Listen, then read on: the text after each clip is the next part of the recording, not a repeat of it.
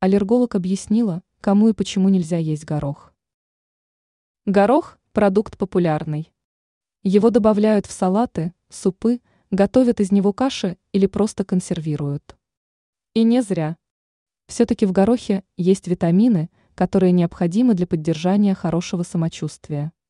В продукте есть витамины А, бета-каротин, которые улучшают состояние волос, ногтей и кожи, а также помогают укрепить зубы, кости, улучшают зрение.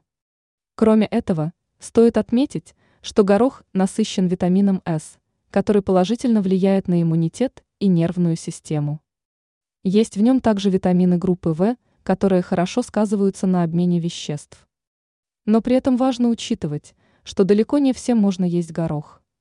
Об этом заявила доктор Елена Порецкая в беседе с представителями издания «Доктор Питер».